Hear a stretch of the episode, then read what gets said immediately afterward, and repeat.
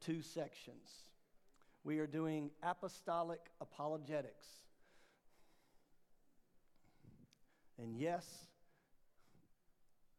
it's going to be a blast. Now, if you find yourself at a place where you would like to partake in another class, this particular Bible study will be, ooh wee, nails on a chalkboard, will be recorded and podcasted. And I'm kind of feeling, how many of you guys were with us long enough that you were with us for Pastor's Prophecy Hour? Anybody? So it's feeling like this may be, maybe a 2024 endeavor as I look at these topics. We may be living in this apologetics uh, mindset uh, for a little while. Apostolic apologetics, defending your faith like a. Now, when, now we're doing class together, I want you to help me. So when we say boss, I need everybody to say boss. So, apostolic apologetics, defending your faith like a boss. Hey. and if you want to, you can say boss if you want boss. We'll just keep it simple. I am 48 years old and I have to do everything I can to feel young. Bless the Lord. At some point, there's a glorified body coming. Amen. I just got to hang on until then. All right, here we go. Ready? Let's pray. Lord, help us to uh, learn from you, to discover new things, and maybe even things that we already knew. Help us to be able to put these things into practice in our own lives, but also into our presentation of the gospel. May you, in this moment, in this group, raise up a mighty apostolic evangelist for your namesake. In Jesus' name, amen. Amen. Now, I'm not used to having the big pulpit on a Wednesday night, so I think I have to be careful with what I say because if I'm behind here, but I can still come out here. Ready? What in the world is apostolic? What in the world is apologetics? Tonight's class is simply going to be that. We're going to try to figure out what these two root words of this whole thing looks like. It starts with this concept disciples and apostles. Now, on Wednesday night, a welcome conversation, questions. I'm not really stressed about getting through the content because we got lots of other weeks that we can come back to it. I really want this to be um, as small group type driven as we can do it. So, what is a disciple in your mind? What is the first thing that jumps out at you when I say the word disciple? Student. Yep. Follower, student. We've got those two things. Yep. Okay. Anybody else for disciple? That kind of is a broad, all encompassing type of terms that lays it out. Can you be a disciple of anything else other than Jesus? Right? You can be a disciple. It's, it's kind of, I don't want to, this isn't heresy, but it's, an, it's a Bible term. It's an old fashioned type of term. You can be a follower of this and a follower of that. Uh, back when Twitter was Twitter, it was followers, right? Is it still followers on X? Anybody know? Twitter's called X something. Anyway, see, I got the I got the old generation in here. Got a couple of youngies in here, but they don't talk. Here we go. What's the first thing? This is going to be fun. What's the first thing that jumps out of your mind when I say the word apostle? First thing. Man, that was that was awesome. You guys, great, great job. If you're being honest, then all of you just drew a blank. A writer of the epistles? the wives of the epistles. they knew Jesus in the flesh, so they would have firsthand, I'm going to call it relationship, but basically, they saw Jesus, saw Jesus in the flesh. Great. Okay? That is a qualifier of sorts.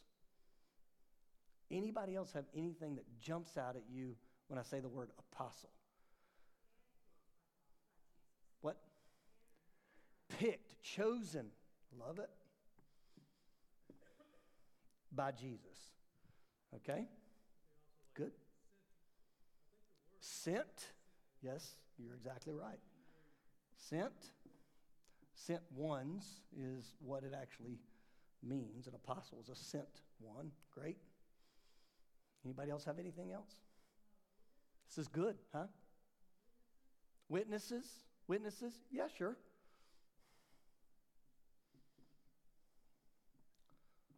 Gold star for trying, Sherry. We put it on there, huh?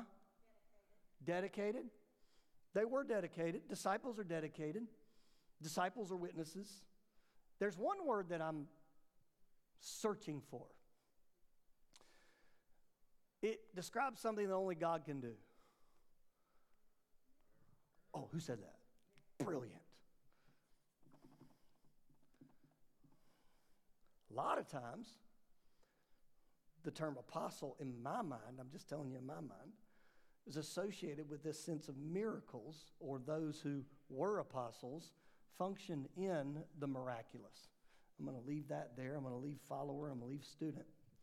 So let's talk about the difference, if we can, between a disciple and an apostle.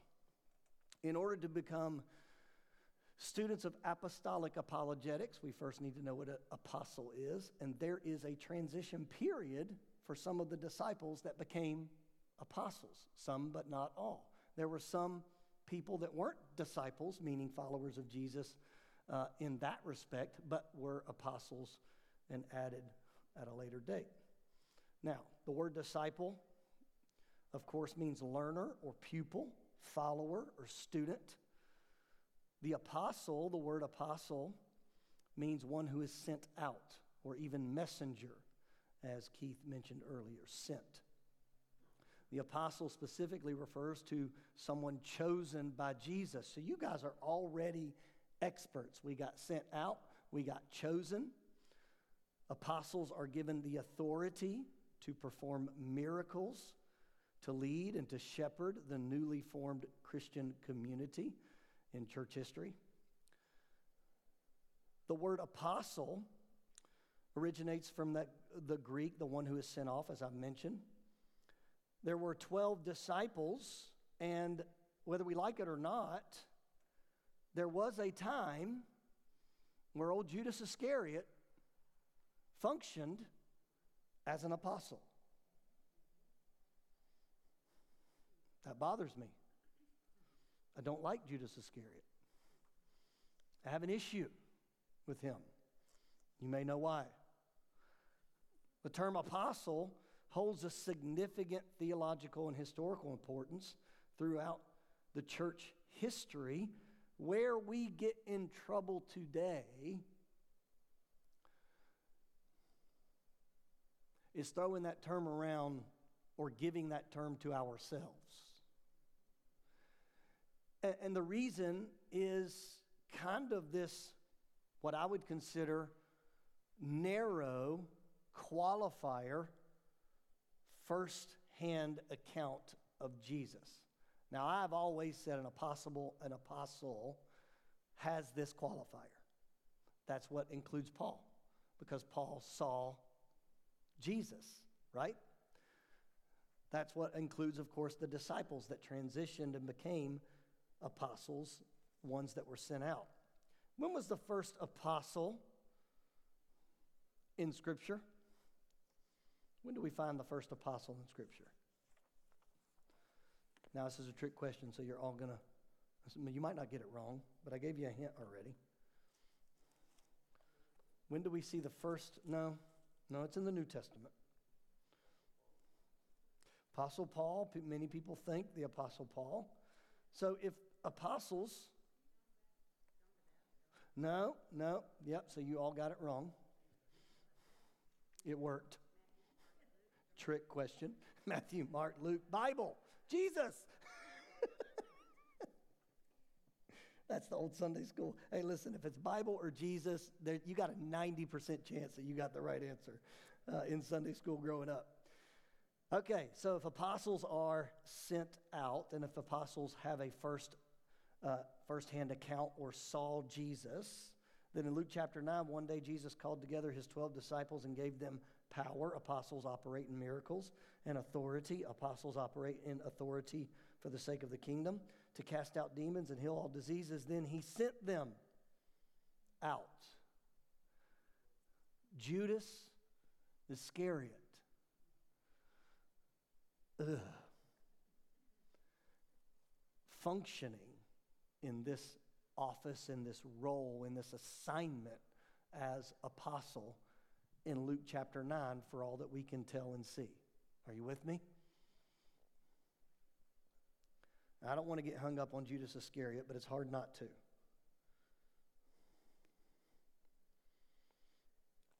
Luke chapter 10, we now see. How many of you guys know that more than 12 people followed Jesus around? Right? There were hundreds of people. There were thousands. There were many, many people that followed and found Jesus everywhere he would go.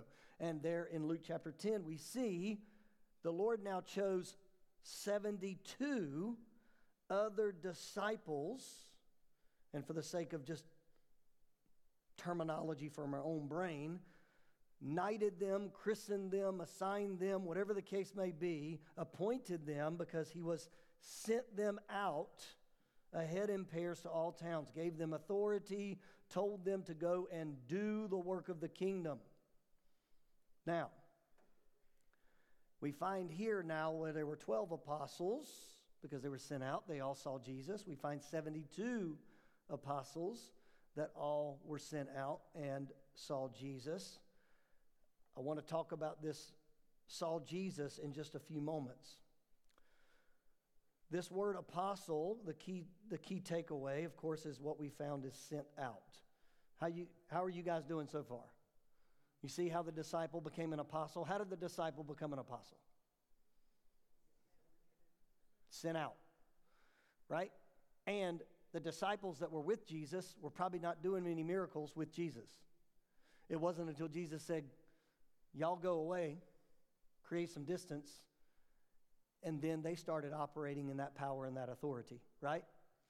And so many times we want to experience God and the miracles within the church, but how you guys know that, that the whole purpose of being anointed by the Holy Spirit is to be able to be sent out and to do signs and wonders even on the outside. Amen?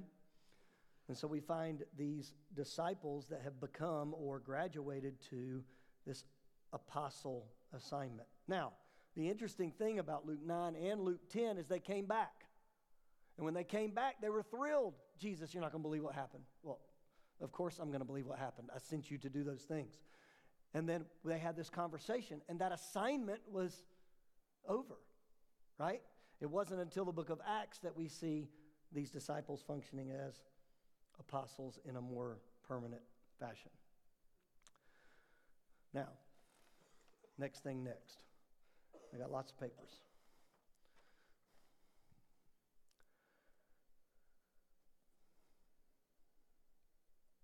Disciples had a very deep relationship with their teachers.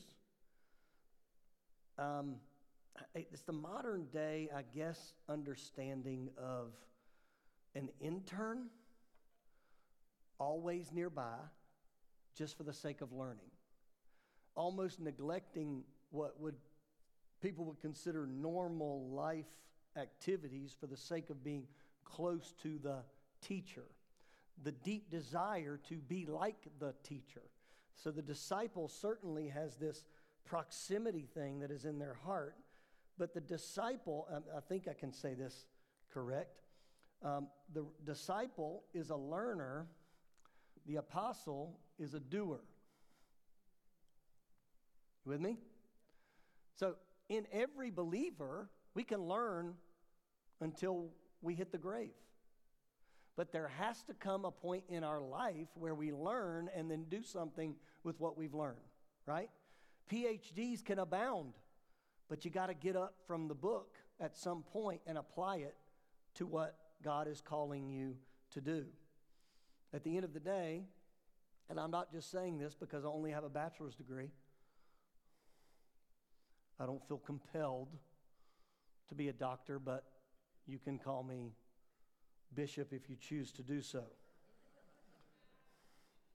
like my family. I don't even know what bishop means. We're on apostle. I got lost.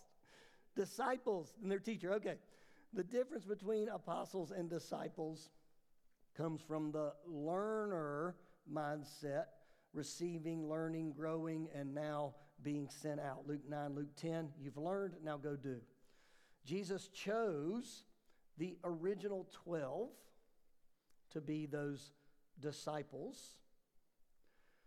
And I mean those, those apostles, but, but let me argue with myself. Anybody ever do that?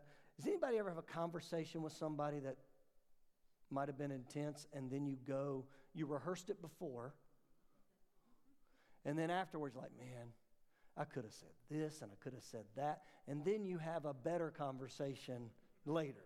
And you win that argument every time. Every time. Let me argue with myself. Because I don't like this idea of Judas Iscariot being an apostle.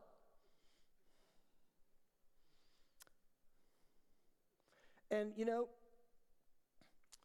the disciples, I'm not throwing shade or anything like that, but like Thaddeus, he's a disciple.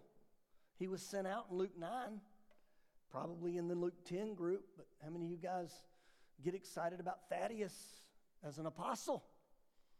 How many of you guys have no idea who Thaddeus is? He's one of the disciples. he was there with Jesus. Uh, I mean, Bartholomew's a little bit more known. And we have Peter, Andrew, James, John, Philip, Bartholomew, Matthew, Thomas, James, son of Alphaeus, Thaddeus, Simon the Zealot, Judas Iscariot. And then we get to the one that we all consider the apostle. What's his name? He wasn't a disciple. The apostle, fill in the blank. The apostle what? There he is. The apostle Paul. The other qualifier that I have heard is you see Jesus personally in front of you, even could say physically, because Jesus appeared to Paul physically. And the second qualifier that some have said is that you write scripture. Now, we just disqualified a whole lot of people, right? Now, in Bible college, partially because it kind of irked me, bothered me that people would label themselves as apostles. Guys, Bible college is an interesting place. People are exploring their spiritual gifts, and like, you know what? I feel like I'm an apostle. like, you just started last week, man. yeah, but I'm going to do some great things. Even me, when I planted the church in 2012, I told my pastor as he was helping me get started, say, you need to understand something, pastor. I plan to, ten, uh, I plan to plant 10 churches in the first 10 years. All right, God bless you, son. Go and, and, and do whatever you can do. And then we launched our church during the Elevation Orange Conference. So I'm in a Bain Elementary School preaching my heart out, and T.D. Jakes is down the road. like me and my 20, boy, we were getting it going. Anyway, what am I doing? Me and Apostle Thaddeus. All right. Acts chapter 26. Here's the appointment. We know that the Damascus Road event happened earlier in the book of Acts, but, but Paul explained further about why he was an apostle, or in this sent one understanding. Acts chapter 26, beginning in, four, in verse 14, it says, uh, I'm sorry, in verse uh, 15. The Lord replied, Paul is talking, I am Jesus, the one you are persecuting. Now get to your feet, for I have appeared to you to appoint you as my servant and witness. You are to tell the world what you have seen and what I will show you in the future. I will rescue you from both your own people and the Gentiles. Yes, I am sending you to the Gentiles to open their eyes so that may turn from darkness to light and from the power of Satan to God. Now, I'm going to really make sure we remember this word sent.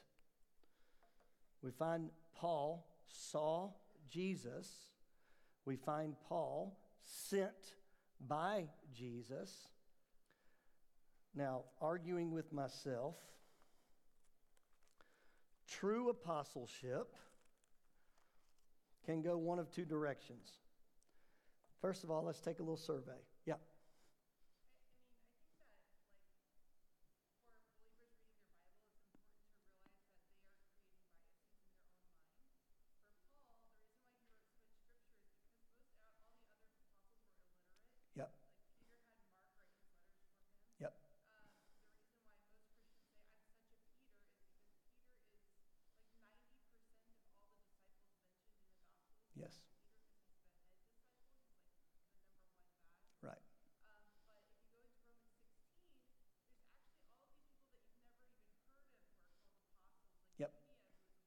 I got her. It's in, she's later in my paper.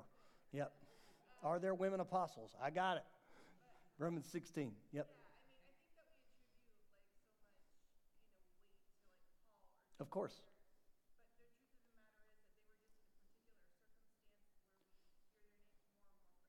Yep.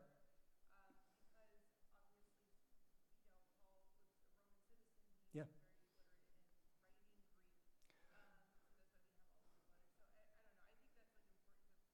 Of course. Yeah, yeah, of course. I, I think to, get, to give you the end from the beginning, we're all apostles. We're all sent.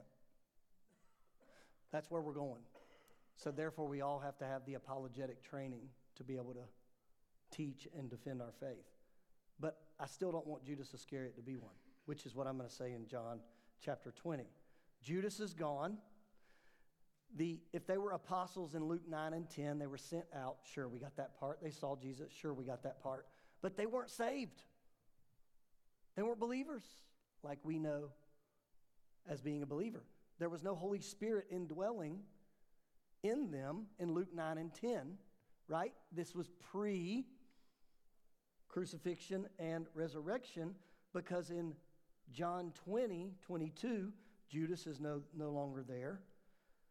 And Jesus comes and he breathes on them. Receive the Holy Spirit. And see, I think it's that moment, and I always use this to teach really the baptism of the Holy Spirit, that they were then believers. They had the evidence, the Spirit bearing witness with their spirit that they were now believers upon Jesus. That is the installment of the Holy Spirit guaranteeing what is to come. Later, the Holy Spirit is sent in baptism form. So, to uh, Mary's point, it is important. When we even read in Judges, Joshua, we read of kings in different areas of the Old Testament. Let's not forget that God was doing great things all over the world as he is today. Right? And with Paul, I love Paul and the story because one of the things that if we could grasp in our heads that God created us the way we are for the assignment that He's placed in front of us. Paul's assignment was what he did. You guys are gifted uniquely for what God's going to be calling and placing in front of you. You're not microphone, and so you're not on my podcast, so these are gaps in the podcast. But ask a question, go for it. Yeah, give you a mic. go ahead. Yes. Yes. And they still exist and they're still thriving and they're actually like their services are very much like Jewish services.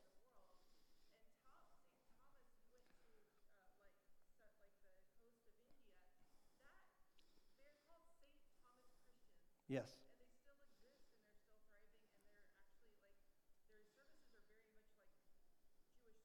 Um, so the, the imprint of these lesser known apostles is actually like huge.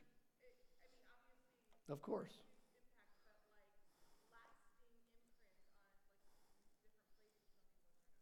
They're sent all over the world. The Thaddeus thing was just a joke. I like Thaddeus, he's fine, but I, I still don't like Judas, the bad Judas. All right, let's go through a couple of things. How many apostles were there? Uh, well, there were 12, then there were 72. How many apostles were there today? Apostles are something that is a giftedness, is an assignment that they continue to function in. How can you become a uh, an apostle?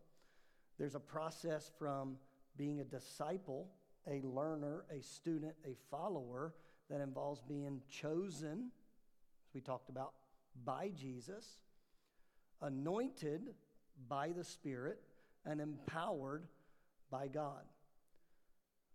We find uh, the question about the female apostles. Yes, there were, 16, Romans 16 7. Junia is mentioned. There's other areas that infer that there were prophet, uh, two daughters that were prophetesses that spoke over Paul's life. There's other areas in Acts chapter 2, of course, that there is uh, the Holy Spirit poured upon the sons and daughters. And so we, as a church, believe in women fully accredited and fully ordained to do ministry. Did all the apostles perform miracles? As best we can tell, not only did all the apostles perform miracles, but a lot of the believers were used of God to perform miracles. It wasn't something just reserved for the church leaders, which is not today. Amen? All of us can function in the power of the Holy Spirit. Now, let's talk about the apologetics, or a little bit more apostolic, and then I'm going to get through the apologetic stuff. All right, let's erase this. Sent. What's the Great Commission basically say? What's the big word? Go. so who's sent? All of us. Now, let's, let's hang out for just a second on the seeing Jesus thing. Because honestly, I'm on both sides. If you're speaking of an apostle as an office, as biblically they were an apostle that lived in this time period, but as Pentecostal people, we believe that the gifts and the functions and the offices and all of the things in the book of Acts is afforded to the modern day church, right? So, why would we take apostle and remove that and say that's only this group of people?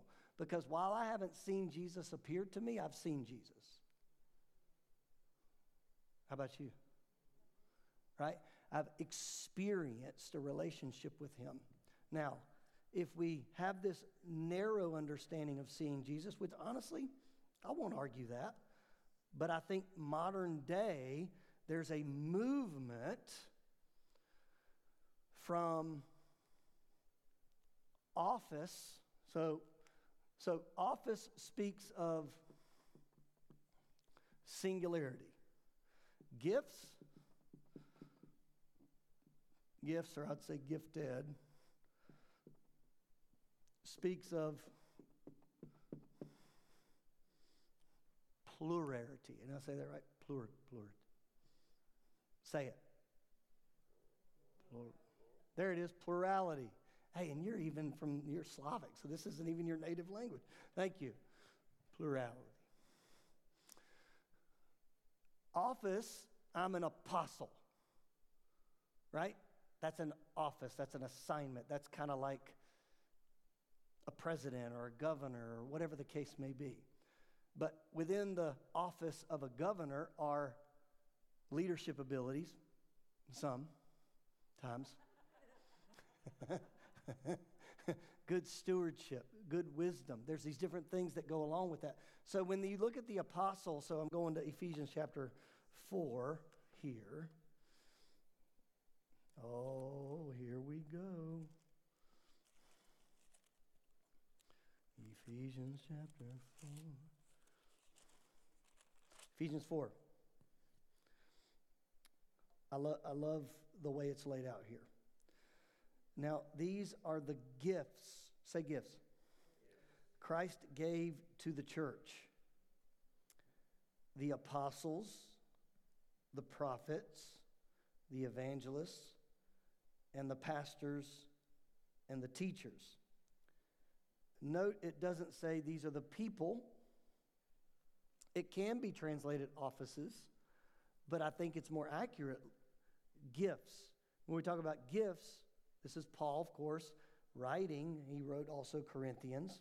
All gifts flow through one Spirit, the Spirit of God, given to the body for the sake of the body. Here's verse 12. Come on.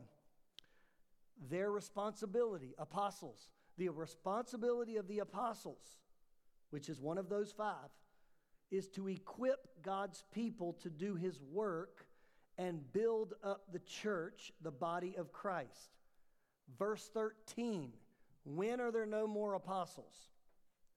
This will continue until we all come to such unity in our faith and knowledge of God's Son that we will be mature in the Lord, measuring up to the full and complete standard of Christ. Quick question Is the church in complete unity today? Are we up to the standard of Christ? Do we need the gifts?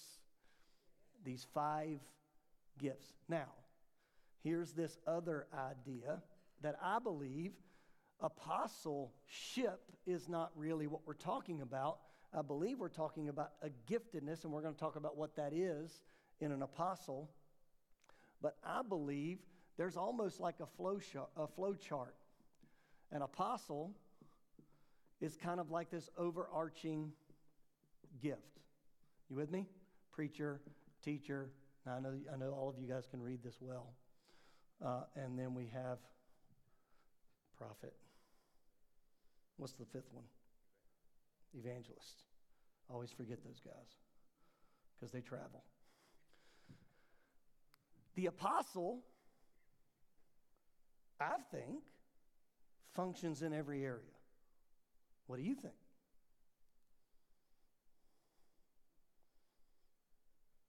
Now, there's a lot of people, or there's evangelists that aren't prophetic, there's prophets that aren't evangelists, but I believe the apostle is one of these unique positions, giftedness, or something that has elements of these different gifts. Are you with me? Now, what in the world are characteristics of the apostolic? By the way, my mother is here tonight, and she taught today. Did a great job, Mom. Did you know you used a Sharpie on my board today? Permanent marker? Fixed it. I fixed it for you. All those times you had to fix it for me, well, now we're even. That's it. Clean slate. Okay. I've got I've got 13 things that I think are associated with an apostolic ministry, an apostolic giftedness. I'm just going to blow through them real quick. Missionary work, igniting a movement among the believers. They function in the ministry gifts. They have a divine commissioning or a calling on their life.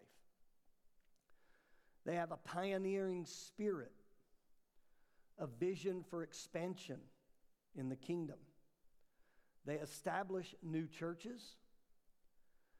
They typically find themselves at the forefront of a movement. They take risks. They venture into uncharted territories, function as spiritual fathers or mothers. They mentor believers and they equip believers. Now, there's a movement in modern day church circles that you're either in an apostolic church or you're not and that there's even a denomination uh, associated with it. And there's this is an apostolic movement. This is not an apostolic movement and so on and so forth. And i don't want to draw those lines of delineation but i want to just say that we want to operate in the apostolic because apostolic is taking ground for the kingdom of god in its simplest form. Apostolic is not putting man on a pedestal all right? That's where we lose it sometimes. Well, we have an apostle. Well, okay.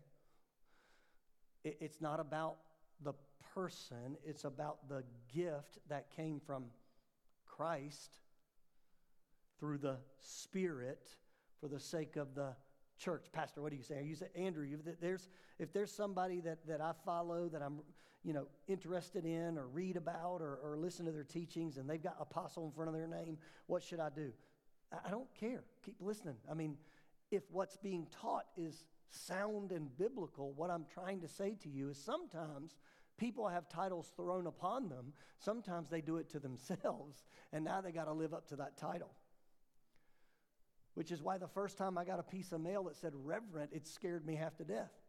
I said, Ooh, reverend. I need to change clothes or something. I was like, I got to wear a collar. I got to. I have a, I have a robe, a nice robe that that when people let me when I do weddings, I like to wear it, but nobody lets me anymore. They make me wear flannel or a jacket with no tie. this world coming to. I, I really am very keen on this personal encounter, firsthand experience with Christ. I, I, don't want to undersell it and say we've all had a personal encounter with Christ. I don't want to undersell it and say, you know, if we're a believer, we've all had this encounter. But I, I do believe I and you have probably had moments where it's like, whoa, wait a minute. That was unique. That was special. Uh, I had one Sunday. Man, it was fun. But I do remember in my early life when I got serious about following the Lord, I remember personally times where my, knee, where my knees would buckle, where I couldn't stand. Nobody touches me. Nobody, nobody laid hands on me. Nobody was shoving me over. If, if you've heard me talk about it before, if somebody's pushing, I'm pushing back. I don't need your help. you know, the Holy Spirit can do it. But I had times where it's just the, the, the presence of the Lord would overwhelm me. And that personal firsthand experience, I can point at these encounters in my own life and say, man, I've never had that. Well, seek Him for it. Amen? Seek Him for it. Let's see. I got to get to the apologetic side of it. We're still on apostolic.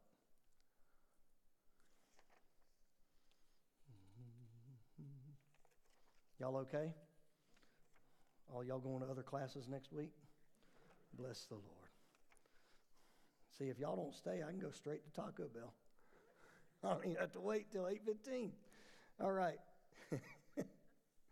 We've established the idea that Ephesians 4 tells us that, hey, we're not unified, that we still need the gifts of the Spirit, we still need these offices, and we still need God's help in those ways. Let's talk about apologetics. Apologetics. It's derived from the Greek word. Anything about apostolic before I go to apologetics? Mary? Nope. from the apostolic, yeah. Actually, they got great music in apostolic churches. Follow a few on Instagram. Like, man. Eric, you watch some apostolic churches? They got some music. Anyway, I sent one to Juno one time. Remember that? He was like, man, we got to get robes though. Anyway, I got a robe. It's black, man. It's dope. All right, here we go. Apologetics. Apologia, Greek word, is where it's derived from, means to give a defense. Preaching and apologetics are two different things. Imagine, if you would, that every time a preacher takes a pulpit, he's defending something. Now, there are times that, yes, that's the case.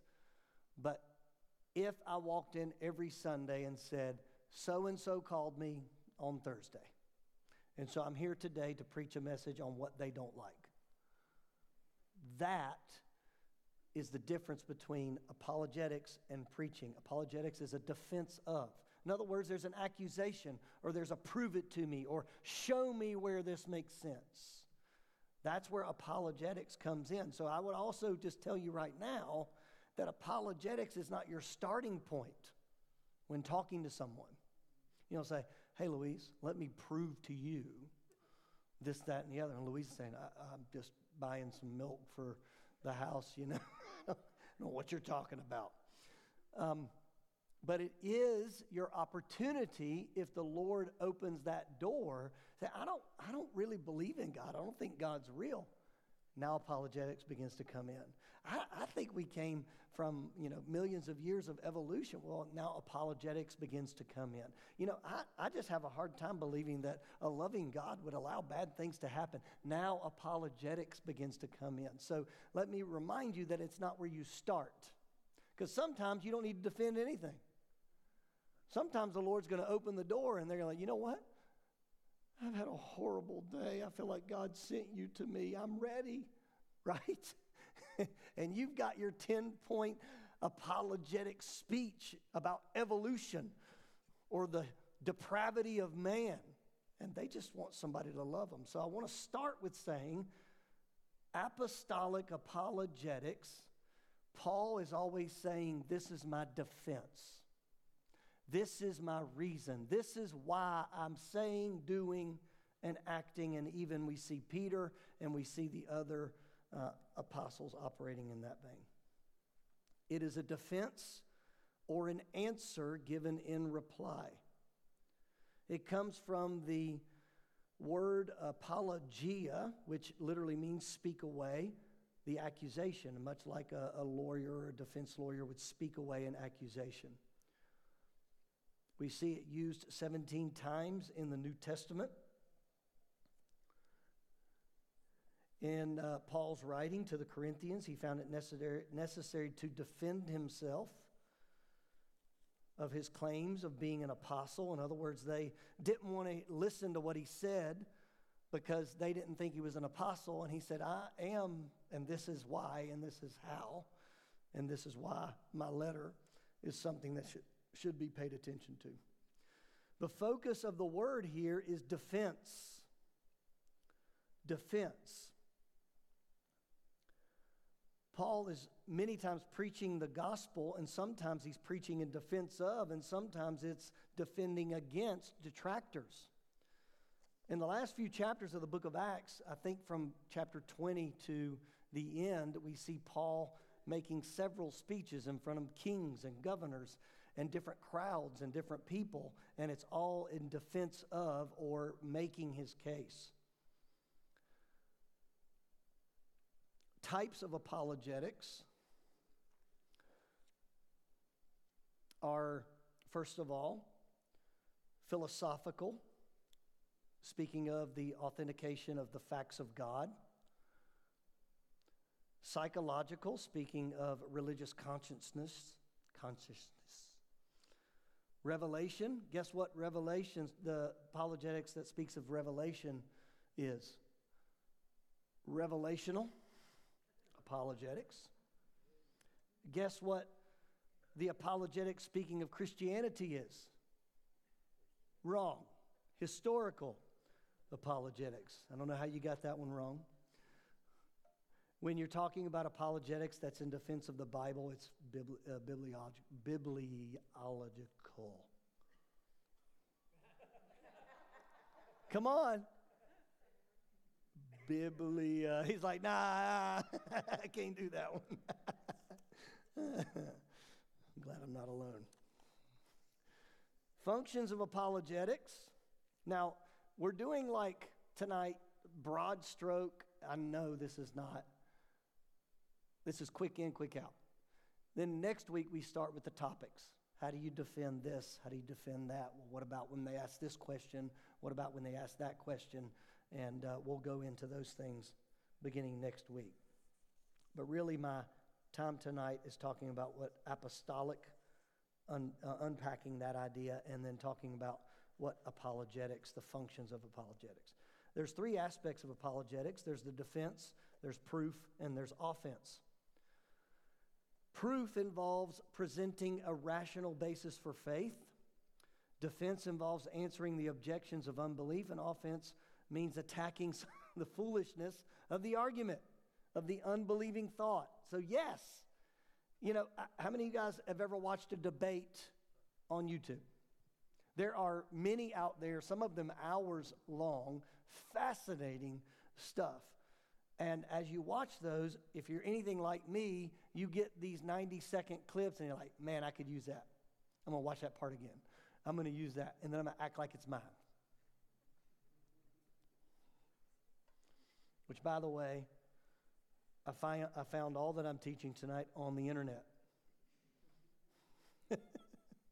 in my study. now, functions of apologetic. Functions of apologetics, there are four. We're summarizing this idea. First of all, vindication. Vindication or proof. So, where's my blue marker? Presenting proof. So, that's going to be number one, two, three, four. Then we've got the second function is going to be defense.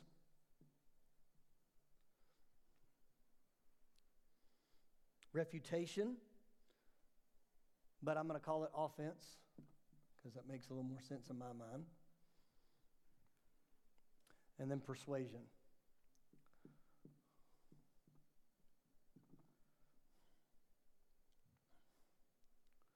Apologetics as proof shows that Christianity is reasonable. So go with me on a journey. You're defending your faith. You come at it from different angles. First of all, you want to give proof that's showing that this is an actual reasonable thing for you to grasp and hold on to. This is Christianity is reasonable. I can tell you that a lot of times people don't seem, or those that have chosen not to believe, you'll never convince them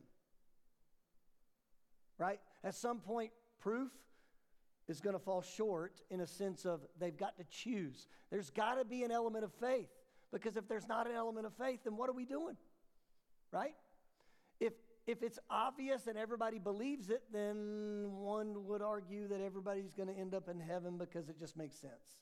There's got to be an element of faith within us that says, even though I don't see God, I can know that I know God through the unseen and through the Spirit. So, proof is, yes, important, and there are times where that can prove that Christianity is reasonable, but its purpose is to give that non to give non-Christian good reasons to embrace the Christian faith. Commonsensical arguments to embrace the Christian faith. For example, the volumes of evidence for a creator. Secondly, we look at the idea of defense that Christianity is not unreasonable. In other words, the purpose of this is to show that the non Christian would not be acting irrationally by trusting in Christ or by accepting the Bible as God's Word. Thirdly, apologetics as a refutation or offense is that non Christian thought is unreasonable. In other words, how can you not believe that there is a, not a creator? How, how can you look around and it's the argument of the building, um, a, a, truck full of building materials crashing off of the highway, and then all of a sudden there's a building there after the crash? You know, that's the kind of arguments that we can bring towards intelligence design and towards a creator. Which, by the way, did you know you convince, can convince someone of an intelligent designer and a creator and they still won't accept Christ? There's something about accepting God as a creator that, dif- that is different than expecting, accepting God as God. You with me? Because God could still be a creator to someone in their mind, like, yeah, that makes total sense, but I still don't believe the Bible. I still don't believe there's a moral high ground. I still don't believe that there's laws that I have to live by. I still don't believe that there's a heaven and hell. But yeah, I believe God made stuff. And for some, the, the, the act of apologetics is, is an exercise in futility. And so that's why we need to know that our starting point is not to argue a defense. Our starting point is to love and to share the gospel, right? But then to be prepared to give a good, good, uh, good answer. And fourth, of course, we have apologetics as persuasion that takes into consideration the fact that Christianity is not known by reason alone. God gave us the minds that we have. We think, we digest ideas and thoughts. We are created in the image of God. We are creative like God. We carry around a lot of baggage sometimes as we dwell on things and we consider things, and, and sometimes our hearts are restless, and sometimes we, the ideas that we have get us in trouble. But at the end of the day, God made us who we are, how we are, and God can connect with us in that way. Apologetics is not really about winning an argument, it's about winning a soul. So I do believe, and the reason why we're doing apologetics, frankly, is of course the Lord led us to do it, but how the Lord led us to do it is my son has been reading Romans and it's blowing his mind. He's like, Dad, what's happening here? okay, I've, I've read it 10 times and I'm still like, what is going on? And so I do think it's a great opportunity for us to begin to unpack these things and go through these subjects. Apostolic apologetics, defending your faith like a boss, just from the sake of you guys in the room tonight. Do you have someone in your life, talk to me, that you feel they're ready? We just need to be able to reason with them and get them to a place where they'll receive. Just tell me. How many of you guys have someone like that in your life right now? You got somebody, just sit down with them, share the heart of God, but also reason with them. Was it, I think, Isaiah that God said, Come, let us reason together. And I do think there's a room for us as believers to explore these things, but I want to encourage you. I want to tell you this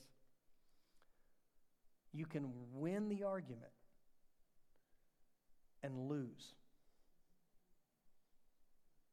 All those debates I watched, the person on the other side of the table was not kneeling at the end of it and receiving Christ. Now, at some point, we hope and pray. But remember, you're not in a YouTube debate. Remember, there's a soul on the other side of those eyes, right?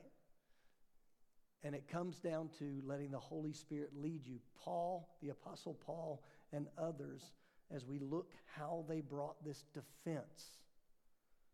King Agrippa, the Apostle Paul brought this defense and he started, he started bringing in the clothes. He was going to open the altar for King Agrippa. I think it's Acts chapter 24, 23, 25, something like that.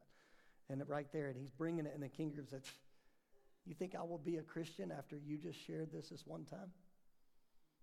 Now, we believe the Bible's true, right? Paul didn't argue. He didn't come back with some snide remark or answer like, well, you don't want to go to hell, you would.